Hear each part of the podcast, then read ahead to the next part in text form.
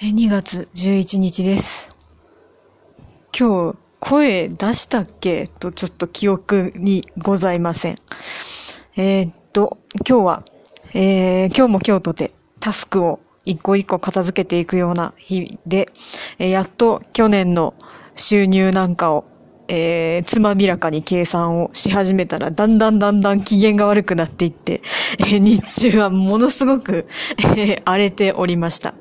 えーなんですけど、夕方から夜にかけて、えーまた映画を一本見まして、えー日本の、えーレールウェイズという映画を見たんですけれども、これがとても、えーツボにはまりまして、え綺麗な涙を流させていただきました。久しぶりにちょっと近くに置いておきたいなという映画に出会えたなという感じです。まあそんな、本当にお天気のような感情の浮き沈みが激しい一日でしたが、今日は新月らしいですね。だからかな。